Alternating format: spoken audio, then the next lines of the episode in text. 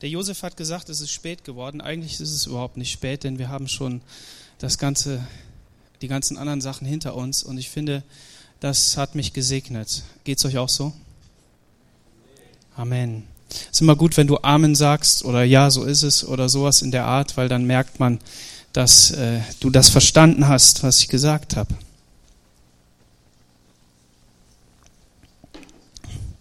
Das Thema der Predigt von heute, das lautet Berufung. Ich ähm, bin schon ganz lange mit dem, mit dem Begriff unterwegs und ganz lange heißt jetzt nicht seit letztem Jahr, sondern ähm, natürlich beschäftigt mich dieses Thema schon äh, seitdem ich äh, hier äh, denken kann. Aber ähm, für diese Predigt ähm, bedeutet das eben so ein paar Tage, eine Woche, ich weiß nicht, ein bisschen länger.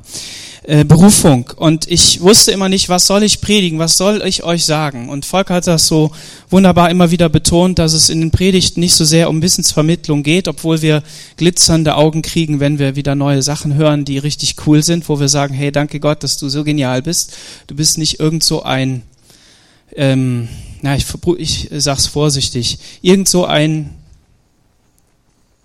den man verlachen kann, ähm, sondern du bist Gott und du bist wunderbar und du hast dein Wort gegeben, du hast Menschen berufen in deine Nachfolge, du hast berufen, sie berufen in deinen Dienst und ähm, da hast du nicht nur irgend so ein Wort gegeben, sondern Wort mit Plan, Wort mit genialen Ideen. Und äh, wir sind selbst auf geniale Art und Weise gemacht worden ähm, durch dein Wort. Und äh, wenn wir dann da reingucken, dann merken wir, hallo, da ist wirklich ganz viel dahinter. Und ich finde es immer ganz schade, wenn dann irgendwelche Leute sagen, hey, ähm, das mit eurem Gott, das ist doch so eine komische Sache, die ist irgendwie ähm, so äh, naiv und ähm, dann sage ich immer, ja, du hast ja recht, das ist total naiv, weil es für ganz naive Menschen ist.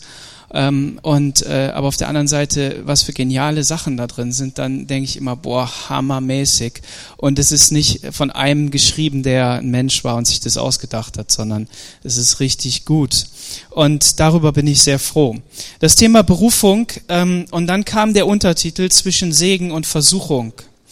Und ich weiß nicht, wie dir das geht, aber ähm, wir leben in diesem Spannungsfeld zwischen dem einen Pol, dass wir sagen, ja, ich, ich weiß, Gottes Wort ist in mein Leben hineingekommen, ich habe ihn gehört, ich habe ihn angenommen und ich habe sogar eine Berufung gehört, eine bestimmte Sache zu machen. Ähm, und ich bin unterwegs und äh, darf ihm dienen. Ähm, ob das am Arbeitsplatz ist, ob das in der Familie ist, ob das irgendwo ähm, in einem besonderen Bereich der Gemeinde ist oder wo auch immer. Ähm, ich darf ihm dienen, weil ich weiß, dass mein Leben durch ihn wertvoll gemacht worden ist und ähm, es eine Richtung bekommen hat, die auf ihn zu ist. Ist das so? Sonst würdet ihr heute Morgen hier nicht sitzen, glaube ich. Und äh, weil ihr nicht alle jetzt gleich Ja und Amen geschrien habt, obwohl wir Abendmahl gefeiert haben, obwohl wir daran erinnert worden sind, was Jesus für uns getan hat, obwohl wir ihn angebetet haben im Lobpreis, merke ich, wir leben in dieser Spannung. Stimmt das? Ich kann nicht einfach so Ja schreien, nur weil der Daniel da vorne meint, jetzt irgendwas sagen zu können. Schön, der ist jetzt Pastor und der, da, okay, gut, aber, aber was hat der schon für Ahnung? Vielleicht. Aber vielleicht sagst du auch, ja, ich würde das gern so glauben, wie der das sagt. Aber irgendwie klappt es nicht ganz so. Und deshalb ist es eben zwischen Segen und Versuchung. Und ich lese uns jetzt mal einen Text, der dauert ein bisschen länger. Ich habe ihn gestoppt, drei Minuten irgendwie, also von daher nicht doch nicht ganz so lang. Ähm, aber Matthäus Kapitel 4, Vers 1 bis 22. Und ich weiß noch nicht, ob ich es ganz vorlese, aber Matthäus 4, Vers 1. Sehr gut, mach mal zu.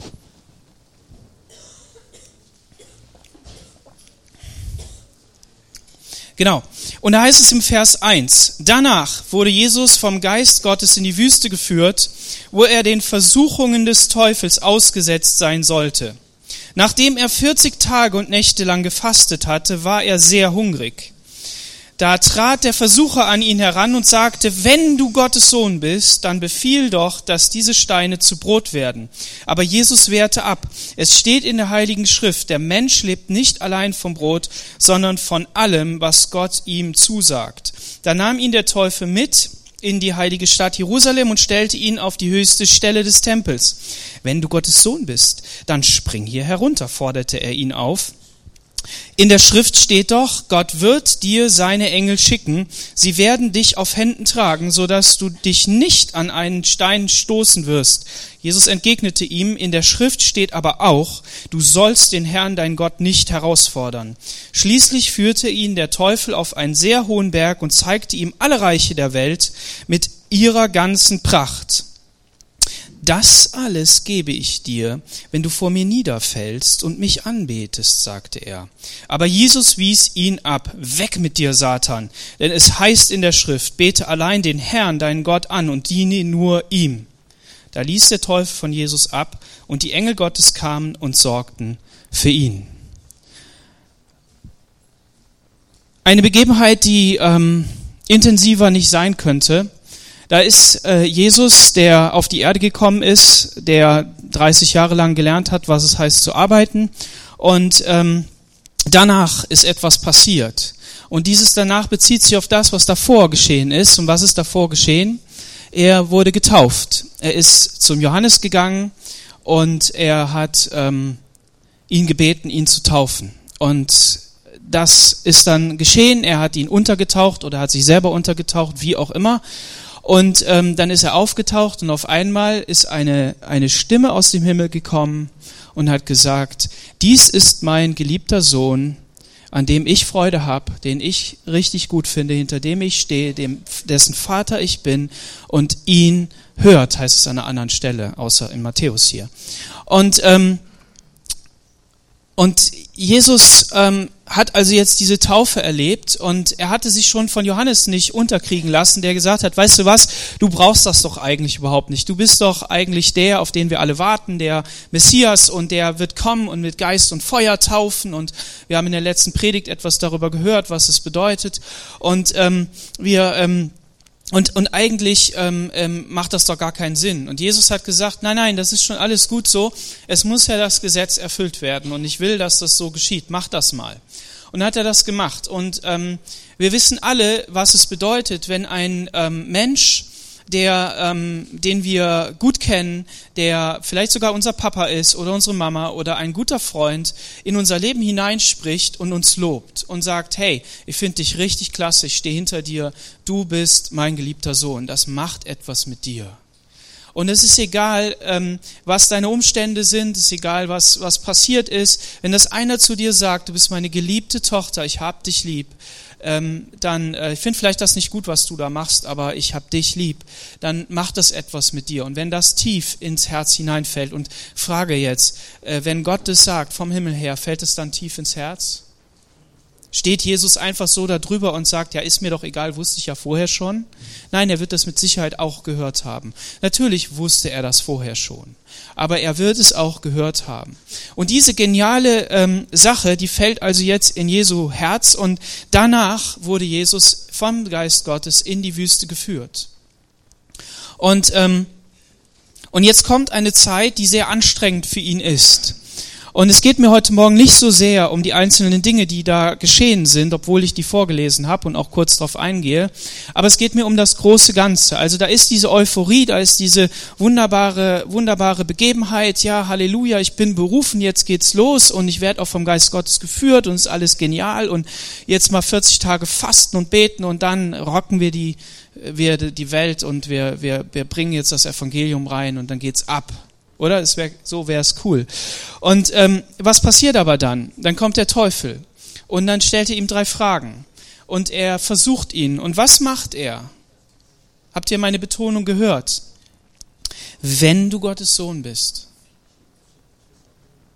wenn du berufen bist, wenn es sein sollte, dass der das zu dir gesagt hat, hast du die Predigt auch richtig gehört? Bist du auch gemeint?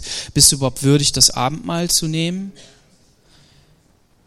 Wenn du Gottes Sohn bist. Ja, vielleicht hat er nur was Positives gesagt. Wir haben hier diese Kärtchen gezogen, ne?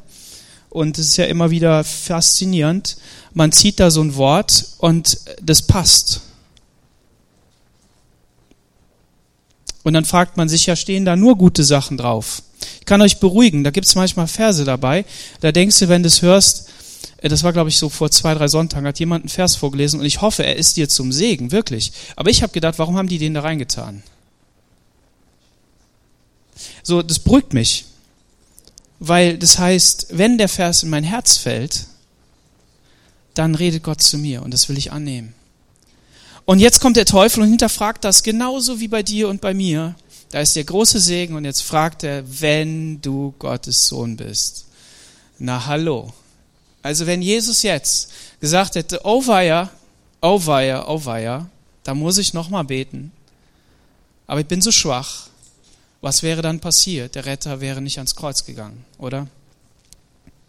Was macht Jesus jetzt? Er antwortet ihm mit Wort Gottes. Der Mensch lebt nicht vom Brot allein, sondern von allem, was Gott zusagt. Jesus wusste ganz genau, was er zitieren sollte. Er wusste ganz genau, was er jetzt sagen sollte. Er wusste, äh, womit er sich selbst beschäftigt hat. Denn wo stehen alle diese Bibelverse? Ja, wir können natürlich in die Parallelstellen gucken, dann sehen wir das. Ist mir vorher auch nicht aufgefallen. Aber Jesus antwortet mit Wort Gottes und spricht jetzt das aus, was Wahrheit Gottes ist in dieser Situation. Und wie oft passiert mir selbst das? Ich rede jetzt total begeistert davon, aber glaubt mir, diese Kämpfe habe ich genauso. Ganz stark. Und, und trotzdem weiß ich, dass es wahr ist, Gottes Wort zu zu nehmen, sich darauf zu stellen, es im Herzen zu glauben und zu sagen, Gott, ich wende es jetzt an und Feind, du hast keine Chance. Der Mensch lebt nicht vom Brot allein, denn er sollte sich versorgen mit Brot. Jesus sah also hier nicht nur die Perspektive der Erde, das, was, was so menschlich ist. Und es ist schon so, wenn du auf eine Konferenz fährst, wenn du auf ein Ranger-Camp fährst oder wenn du ähm, irgendwie ähm, sowas Geistliches machst, danach sind dir manche ähm, äh, fleischlichen, ich sage es jetzt mal bewusst so, also alles das, was unseren Körper betrifft, nicht mehr ganz so wichtig, diese Sachen ja, du, du bist, du schwebst da irgendwie so drüber. Es geht mir regelmäßig so. Wenn ich von der Konferenz wiederkomme und dann so in den Alltag hineinkomme, meine Familie, die begrüßt mich dann immer total begeistert, darüber bin ich ja auch sehr froh. Aber, ähm, und werde auch nicht gleich mit Problemen konfrontiert, außer es ist was Schlimmes. Ähm, aber ich, ich habe dann, man, man, man schwebt wie auf so einer Wolke. Und genauso ist es beim Fasten auch. Ne? Du, ja klar, die ersten drei Tage sind schwer und vielleicht die ersten fünf, aber danach geht es ja besser. Und ähm, und trotzdem, Jesus war natürlich schwach und das wusste er, aber er, er wusste ja auch, was er mit Gott erlebt hat. So, und jetzt zieht, versucht ihm der Teufel diesen Zahn auch ein zweites Mal zu ziehen und sagt nochmal, wenn du Gottes Sohn bist, dann spring hier herunter. Wie auch immer der den da hochgekriegt hat, ne, das fragt man sich ja, wieso hat er sich dem so ausgeliefert? Ne? War der so schwach oder was auch immer? Aber darum geht's heute Morgen nicht und ich weiß auch nicht, ob es dafür eine Antwort gibt, aber ist auch egal, ähm, weil es nicht darum geht. Äh, aber trotzdem stellt er diese Frage wieder. Er versucht ihn wieder auszuhebeln und sagt, ja, hat, ist das wirklich wahr, dass Gott so an deinem Geburtstag zu dir geredet hat und dass alle Menschen, die gekommen sind, dich so toll finden? Und, und, und, und stimmt das denn überhaupt? Ich habe was Geniales erlebt. Wir haben Geburtstag gefeiert und ähm, dann äh, sind ein paar Leute gekommen. Meine Frau hat für Überraschung gesorgt. Da waren Freunde aus Osnabrück, die sind 300 Kilometer hergefahren. Und dann sind sie am nächsten Tag 300 Kilometer wieder zurückgefahren. Und ähm, ist nicht so, dass der keine Arbeit hat. Der Paul, der ist, ähm, hat eine Wäscherei äh, selbstständig mit seinem Bruder mit 18 Angestellten und dann macht er parallel noch die Gemeinde ähm, Neugründung und auch in der Muttergemeinde, die haben irgendwie so 1000 oder 1500 Leute. Also der ist schon gut beschäftigt. Dann hat er noch drei Kinder und äh, 27 in der Familie. Also der hat gut zu tun, aber trotzdem ist er gekommen. Und er sagt, mir ist es wichtig, wenn ich mir keine Zeit nehme, dann, dann nehme ich mir keine Zeit. Und, und das ist natürlich etwas, das macht etwas mit dir. Ja, aber manchmal sieht man das nicht, weil man sich total hinterfragt fühlt. Und dann sieht man nur auf die Probleme, nur auf die Schwierigkeiten. Was macht Jesus jetzt schon wieder? Ähm, der Teufel hat gesagt, kann auch die Schrift zitieren. Wusstest du das? In der Schrift steht doch so und so und so. Und dann ähm, sagt Jesus, ähm, Jesus entgegnete ihm, in der Schrift aber steht auch, du sollst den Herrn, deinen Gott, nicht herausfordern. Schließlich führte ihn der Teufel auf einen sehr hohen Berg und zeigte ihm alle Reiche der Welt. Und hier hat er jetzt schon gesehen, ja, es hat irgendwie keinen Zweck, ich muss mal direkt in die Vollen gehen, du kannst mich einfach anbeten, dann gebe ich dir das alles. Und äh, Jesus sagt, weg mit dir, Satan, denn es heißt in der Schrift, bete allein den Herrn, dein Gott, an und diene ihm. Und Jesus hat hier auch in dieser letzten Formulierung einfach mehr Macht und Autorität in Anspruch genommen, aber nicht so sehr, weil er Sohn Gottes war, sondern weil er in der Dimension unterwegs war, in die du und ich hinein sollen. und in der wir leben sollen. Nämlich den Anfechtungen und den, den Versuchungen ähm, zu widerstehen und zu sagen, nein im Namen Jesus. Den Schild des Glaubens hochzuheben und zu sagen, nein, das greift mich jetzt nicht an. Warum? Weil in der Schrift steht, bete Gott an. Und ich habe eben gefragt, wo stehen denn die, all diese Schriften? Wo stehen die denn? Die stehen im fünften Buch Mose zwischen Kapitel 6 und Kapitel 8. Die Frage ist, warum hat Jesus die zitiert? Ähm, was weiß ich warum? Vielleicht hat er, vielleicht hat er gerade diese, diese Schrift studiert. Vielleicht war das seine Bibellese. Vielleicht hat er die, genau die im Kopf gehabt. Weil er hätte auch jede andere Schrift noch nehmen können oder irgendwo was ganz anderes hernehmen müssen. Was zeigt das? Egal welche Antwort wir jetzt darum, darauf geben. Wie gesagt, es geht nicht um, um Wissen, sondern es geht darum, wie gehen wir in solchen Situationen damit um oder welche Möglichkeiten haben wir. Auch wenn wir das vielleicht nicht so oft gemacht haben oder es noch nicht so viel geholfen hat, aber die Möglichkeit haben wir, dass wir sagen, ja, ich studiere ein Kapitel, ich lese ein Kapitel, ich brüte über ein Kapitel über zwei oder drei. Wie der Psalmist sagt, Psalm 1, glücklich ist der, über Gottes Wort nachdenkt, Tag und Nacht. Darüber murmelt, darüber gurt, so wie so eine Taube, wirklich darüber nachzudenken und zu sagen, Herr, was sagt mir das eigentlich? Zeig mir, wer du bist. Und ähm, ist es dann dabei geblieben? Nein. Als, er, als Jesus dann den Teufel abgewehrt hat, da ließ der Teufel von Jesus ab. Das passiert auch. Wenn, wenn Angriff kommt, dann ist auch Angriff auch wieder zu Ende. Und ähm, dann kommen die Engel Gottes und sorgten für ihn. Und er hat aufgetankt. Er hat einfach durchgeatmet und hat gesagt, wow, cool, jetzt kann ich mich erholen, jetzt kann ich von dem Wort Gottes nehmen, ich kann wirklich essen, himmlische Speise und kann, kann ernährt werden und auch, auch irdische Speise für meinen mein Körper. Ich kann mich hier richtig gut satt essen und kann auftanken. Und dann, große Frage, ist es dabei geblieben? Wurde es dann einfach nur gut? Nee. Als Jesus hörte, dass man Johannes den Täufer gefangen genommen hatte, war das eine gute Nachricht? Ganz nahe Verwandter wird gefangen genommen und Jesus ahnte vielleicht schon, wo das hinläuft. Vielleicht hat der Vater ihm das auch offenbart, aber vielleicht auch nicht. Aber das ist keine gute Nachricht. Also wieder runter, wieder irgendwie kämpfen. Und er zog sich nach Galiläa zurück. Und im Vers 17 heißt es, von da an begann Jesus zu predigen, kehrt um zu Gott, denn Gottes Himmelreich ist nahe. Halleluja. Jesus hat den Fokus bewahrt. Natürlich war das eine Riesenprüfung. Natürlich war das eine Ausrüstung auch für ihn geistlich äh, und auch menschlich, ähm, da voranzugehen und durchzugehen. Und das stimmt. Und wir haben so Ausbildungszeiten von Gott. Und wenn wir daraus unsere Kapitel nicht lesen, kann es sein, dass wir Ehrenrunden drehen und so weiter. Das ist schon klar. Ist alles verständlich. Aber trotzdem soll uns das heute Morgen dazu helfen, dass wir merken, es ist die Spannung zwischen dem einen und dem anderen. Habt ihr festgestellt, dass es auf unserer Erde nichts Grades gibt? Also man sagt ja so, ne? Ähm, man sagt ja so, man, jetzt gehen wir endlich gerade, ne? Man geht dann gerade, ne? Und es ist ja auch eine flüssige Bewegung. Ist ja alles schön, ne? Ähm, und, aber eigentlich ist ja die Schwierigkeit nicht zu schwanken, richtig? Man gleicht also aus. Man schwankt ja immer zwischen links und rechts dann hat man noch irgend so eine, so eine Schieflage hier im Rücken und dann, dann hinkt man. Ne? Also ich habe auch irgend so ein Problem und das zieht dann da immer. Ne? So, und ich bin dann froh, dass es so Leute wie Liebscher Bracht gibt und so weiter, die einem da auf YouTube-Videos erklären, wie man sich dehnen muss und dann funktioniert das auch wieder. Kleiner Tipp. Aber ähm, im Prinzip ist das ja immer so ein Zwischen, rechts und links, rechts und links. Und dann gibt es so Menschen, die haben dann so Systeme und die sagen dann, ja, aber das ist gerade, hier ist die Linie, darauf musst du schreiben. Okay, dann lernen wir, darauf muss man schreiben. Aber im Grunde genommen hat Gott doch die ganze Welt irgendwo schwanken zwischen dem einen und dem anderen angelehnt. Ja, er hat, ähm, wie, wie vergleiche ich das? Äh, der Nord- und Südpol, ja, äh, die Dinger wandern auch noch. Ne? Also irgendwie wandern die ja. Aber im Grunde genommen, ja klar, es gibt einen Äquator. Haben Menschen auf der Karte gemalt, hier ist der Äquator. Ist schön. Aber die Tiere, die orientieren sich, wo dran? An den Magnetfeldern. Und irgendwo da ist der Äquator, irgendwo da ist Norden und Süden. Aber so ganz genau weiß das keiner. Ja, aber man orientiert sich dazwischen, ja. Oder ein Segelboot, wenn das segelt, dann, dann segelt das entweder mit dem Wind und dann segelt das vielleicht gerade. Es denkt, es segelt gerade, oder der, ne, der, der, der Kapitän denkt, er segelt gerade, aber die Strömung dringt ihn irgendwo anders hin. Ja, und deshalb muss er dagegen steuern. Und wenn er den, den Wind kreuzt, ja, dann kreuzt er ihn, dann fährt er eben gegen den Wind und das tut er halt auch. Und dann muss er immer zwischen rechts und links schwanken, ja. Und wenn du sitzt und versuch mal den ganzen Gottesdienst gerade zu sitzen, man sagt ja so, jetzt sitzt du eigentlich mal gerade. Ja, ist Käse, ne? Dann kriegst du hier ähm, Schmerzen im Gesäß. Du musst dich bewegen. Ne? Wir leben ja in einer Generation, wo wir Laptops haben und Handys und so.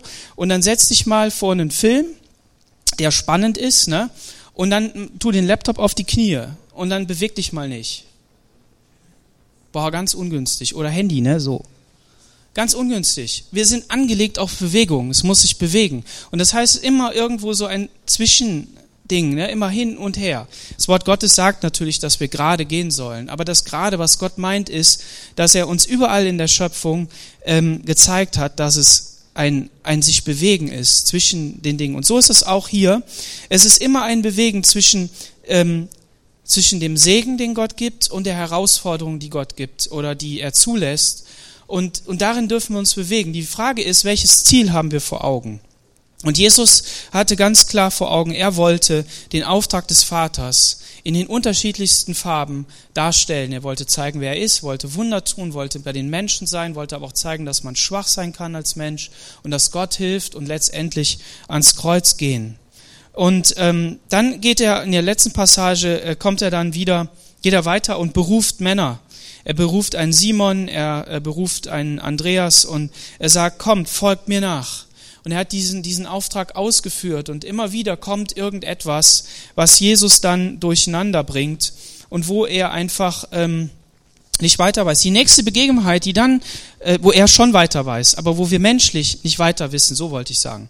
Ähm, die nächste Begebenheit, die dann passiert ist, ist, dass das, was der Teufel in der Wüste gefragt hat, ja stürzt dich doch mal hier runter, von den Menschen praktiziert werden soll. Er geht nach Nazareth, er verkündigt und die sind alle total aus dem Häuschen, nicht weil sie begeistert sind, sondern weil sie ihn killen wollen, ne? also umbringen. Und dann drängen sie ihn aus der Stadt raus und er steht an der Klippe. Jetzt steht er genau da, wo ihn die Menschen hinhaben wollen, wo der Teufel ihn hinhaben wollte und wo er sagte, ja, come on, ich bin, ich kann die Engel werden. Und was passiert dann? Und Jesus dreht sich um und geht einfach durch ihre Mitte wieder weg. Das ist der Weg Gottes. Er hat seinen Engeln befohlen, dass sie wachen über dir, dass du kein, äh, kein äh, Fuß stößt an irgendeinem Stein. Aber die Frage ist, wie Gott das interpretiert in dein Leben hinein, wie er das anwendet in dein Leben hinein, wann der Zeitpunkt ist, ähm, dass es auch genau so geschieht, wie es da steht, obwohl in beiden Fällen die Bedeutung, nämlich der Schutz Gottes, die Bewahrung und sein Weg für dich äh, Anwendung findet. Und da bedarf es wirklich ähm, dieses Hören auf den Heiligen Geist, um zu sagen, Gott, wie ähm, muss ich hier agieren? Und in all dem müssen wir fragen, Herr, ähm, wie sind unsere Gedanken in, in Verbindung mit deinem Wort? Herr, gib mir heute ein Wort, auf das ich mich stellen kann, das mich begleitet und wo ich fest drin bin. Und beten wir dafür, dass es wirklich so ein, ein Weg wird, der, der, der, der richtige Spurrillen hat, damit wir jeden Tag an ihm festhalten, damit wir nicht wie so eine Fahne im Wind sind, hin und her geworfen, sondern dass wir das wirklich praktizieren. Und, ähm, und das ist so genial, wenn wir uns das anschauen. Jesus hatte diese Herausforderung. Und ähm, ich möchte noch auf einen anderen ähm, Menschen eingehen, Noah im Alten Testament. Noah war, war ein Mensch, der uns zeigen kann, dass, dass gläubige Menschen, Menschen, die mit Gott gehen, wirklich überzeugt sein können von dem, was sie tun. Und die, die positiv in die Welt schauen dürfen und, und können. Noah ähm, ist beschrieben im Kapitel 6 und da möchte ich mal reingehen ganz kurz. Kapitel 6, Vers 13. Da sprach Gott zu Noah, ich habe beschlossen, alles Leben auf der Erde zu vernichten. Denn wo man auch hinsieht, herrscht Grausamkeit. Darum werde ich alles auslöschen. Bau dir ein Schiff, die Arche. Und dann Vers 17, denn mein Plan steht fest. Mit einer großen Flut werde ich die ganze Erde überschwemmen, so dass Mensch und Tier darin umkommen. Kein Lebewesen soll verschont bleiben. Aber mit dir will ich einen Bund schließen. Geh mit deiner Frau, deinen Söhnen und Schwiegertöchtern in die Arche. Also hier sehen wir den großen Kontext. Da war etwas passiert von der Schöpfung her und die Menschen haben an Grausamkeit und Gewalt zugenommen. Ja, also das ist immer stärker geworden. Und Gott äh, wusste jetzt, naja, das, naja, er wusste schon, aber er wusste nicht mehr, wie er es anders lösen soll, ja, und hat jetzt beschlossen, ich bin ähm, nicht nur traurig, sondern mehr als traurig darüber, dass ich die Menschen geschaffen habe. Ich, es gereute ihn, ja, also er bereute es. Und das ist ja schon äh, ein richtig starkes Wort. Und dann hat er Noah gesehen und Noah war ein Mensch, der war gerecht, heißt es. Und Noah war gerecht. Und ähm, und jetzt offenbart er Noah seinen Plan und sagt, Noah, bau dir dieses Schiff, bau dir diese Arche, weil ich will dich und deine Familie möchte ich retten.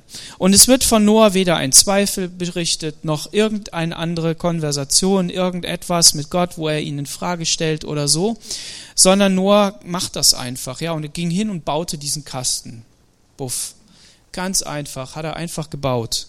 Er hat nicht gefragt, ob das klappt, was das bedeutet. Es, es, wird nicht berichtet, ja, also es wird nicht beschrieben und das bedeutet, Gott hat da nicht den Fokus drauf gelegt. So. Und dann, und dann war der auch schon ein bisschen älter, so 600 Jahre. Und, ähm, aber er hatte wenigstens drei, drei Söhne und äh, drei Schwiegertöchter. Und die waren auch alle bei ihm, die haben ihm so geholfen. Es war so eine äh, richtig schöne, nette Familie da. Und ähm, ja, ob das wirklich so ist wie in diesem Noah-Film, den, den es dann äh, gegeben hat, mal vor ein paar Jahren, das weiß ich nicht. Ich glaube das auch nicht wirklich. Aber es könnte vielleicht schon sein, dass es so den ein oder anderen Bösewicht gab drumherum, die dann gesagt haben, hey Noah, sag mal, du tickst nicht sauber. Ähm, aber darum geht es nicht. Noah behielt eine positive Haltung. Es gab andere Gottesmänner, ein, ein Mose oder ein Abraham oder wer auch immer, die haben Gott hinterfragt oder haben gesagt, sag mal, kann das eigentlich sein, dass du mich auf diese Art berufen willst, dass du mir das geben willst? Aber nein, Noah hat das, ähm, hat das anders gesehen.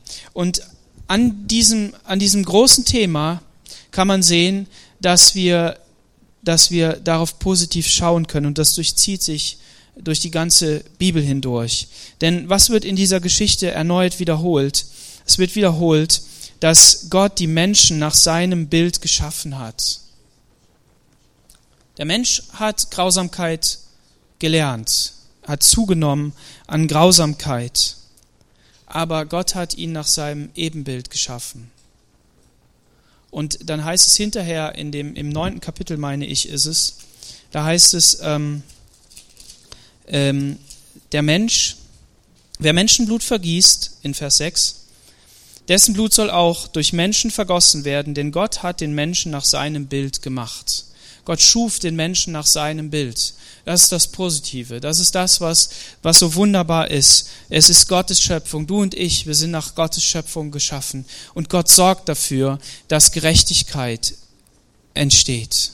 Und dass er ähm, dass er sich darum kümmert. Und der zweite Punkt ist dann, dass da dieser Fall war, wegen der Sünde des Menschen in 821 hat er 40 Tage und 40 Nächte Wasser auf die Erde geschickt, um alles auszulöschen. Und das war das Negative. Oh Gott, wie soll das gehen? Ähm, diese armen Menschen, wir haben auch Freunde hier, was sollen wir mit denen machen? Was sollen wir tun? Wie kann das funktionieren? Äh, wie geht das? Keine Ahnung. Und werden wir das überhaupt überleben? Haben wir genug Vorräte? Man kann sich das, vielleicht konnte er sich das gar nicht vorstellen, wie das sein kann. Vielleicht hat er Zweifel gehabt. Und es wird ihn bewegt haben. Ähm, und dann kommt aber die Rettung. Noah und seine Familie sollen in die Arche gehen. Und hierin dürfen wir auch sehen, dass im Neuen Testament Petrus in, in 1. Petrus 3, Vers 18 sagt, ähm, 1. Petrus.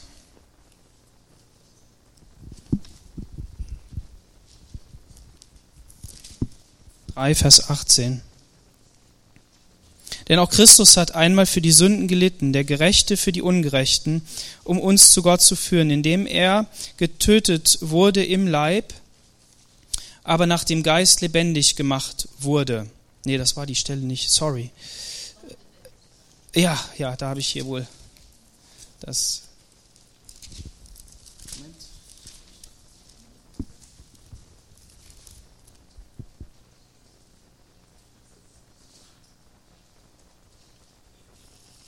Sorry.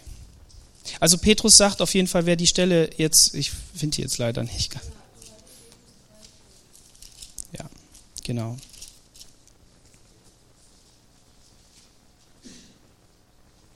Ich suche die Stelle mit der Taufe. Helft mir doch bitte mal. Ich bin jetzt, stehe jetzt gerade auf dem Schlauch. Ihr Bibellehrer, die ihr das alles besser wisst als ich.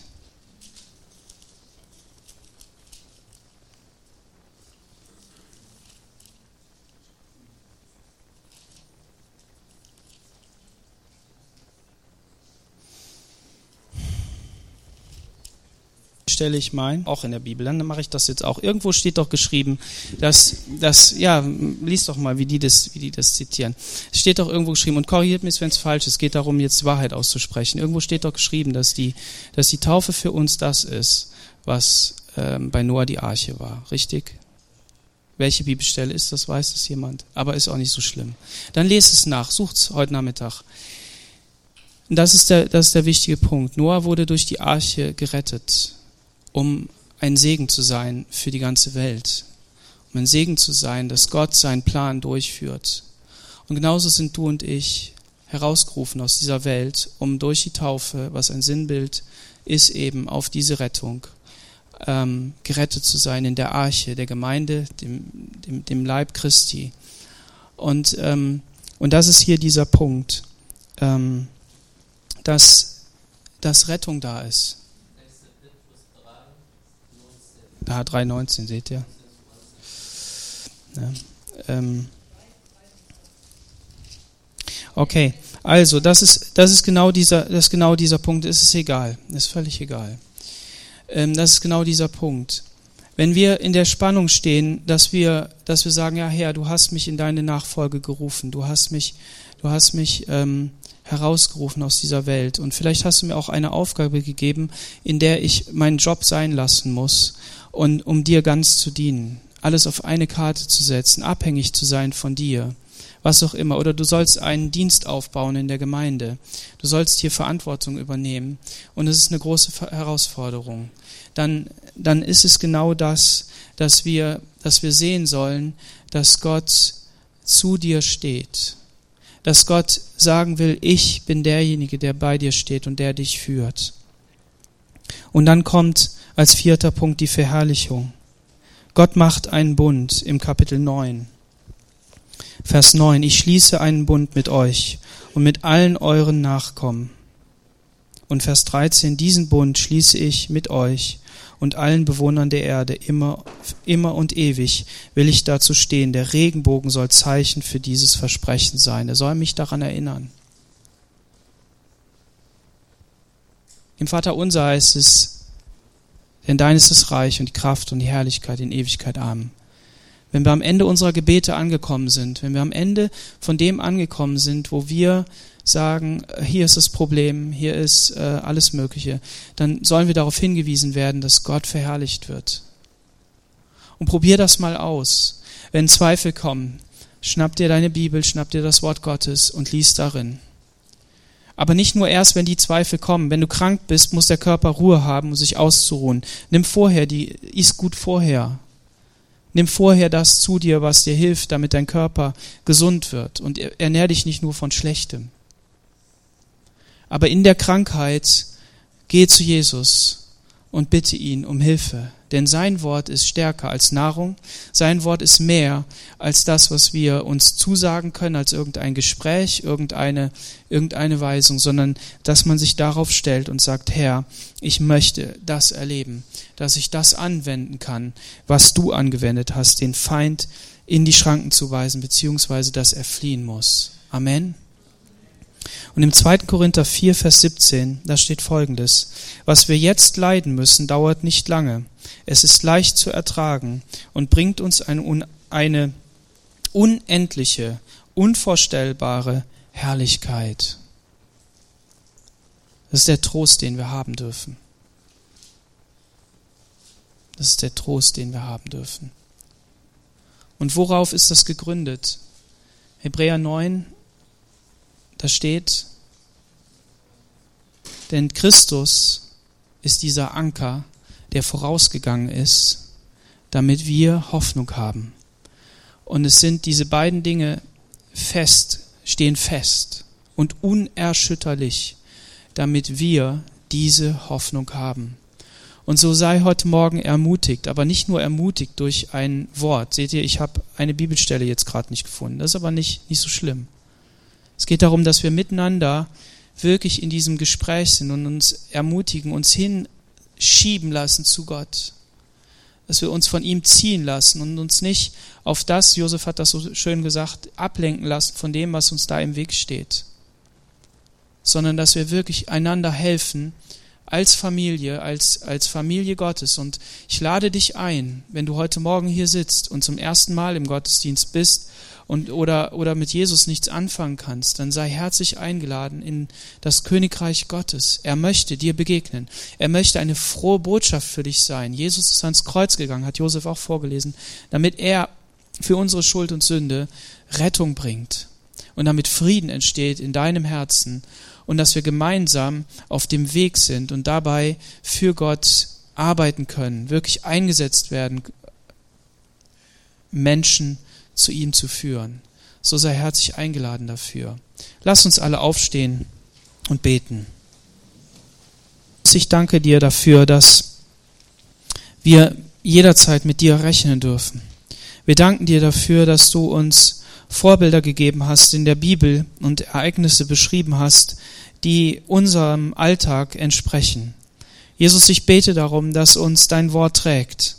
Herr, dass wir da, wo Angriffe sind, da, wo Versuchungen sind, da, wo äh, negative Gedanken sind und Zweifel, Herr, dass wir mit deinem Wort antworten können. Herr Jesus, dass wir aber auch sehen, wo unsere Segnungen sind. Herr, dass wir das wirklich ergreifen im Glauben und dass wir das festhalten, Jesus, weil du möchtest, dass wir mit dir gehen, weil du der Anfänger und Vollender unseres Glaubens bist, weil du derjenige bist, der unser Anker ist in der Herrlichkeit beim Vater, dem Allerheiligsten, Halleluja. Und du bist dieser Fürsprecher, der für uns eintritt und beim Vater und, und für uns kämpft, Halleluja. Jesus, ich bete für meine Geschwister. Ich bete für jeden Einzelnen, der heute Morgen hier ist, dass du ihm begegnest. Herr, dass du dein Wort hineinfallen lässt, tief in sein Herz und dass er versteht, dass diese, dass diese Schwanken, naja, Schwanken ist es nicht, aber dieses herausgefordert sein zwischen, zwischen dem einen und dem anderen Pol, Herr, dass es auch irgendwo normal ist und dass wir wirklich von dir die Kraft kriegen, Herr. Ich bete darum, dass wo jemand wirklich in, in tiefster Not ist, Herr, weil er verzweifelt ist, Herr Jesus, dass er von dir dieses Licht sieht, dass er von dir dieses Wort hineingesprochen bekommt. Du bist mein geliebter Sohn, ich habe Wohlgefallen an dir und ich möchte dich retten. Halleluja, dafür preise ich dich und danke dir. Amen.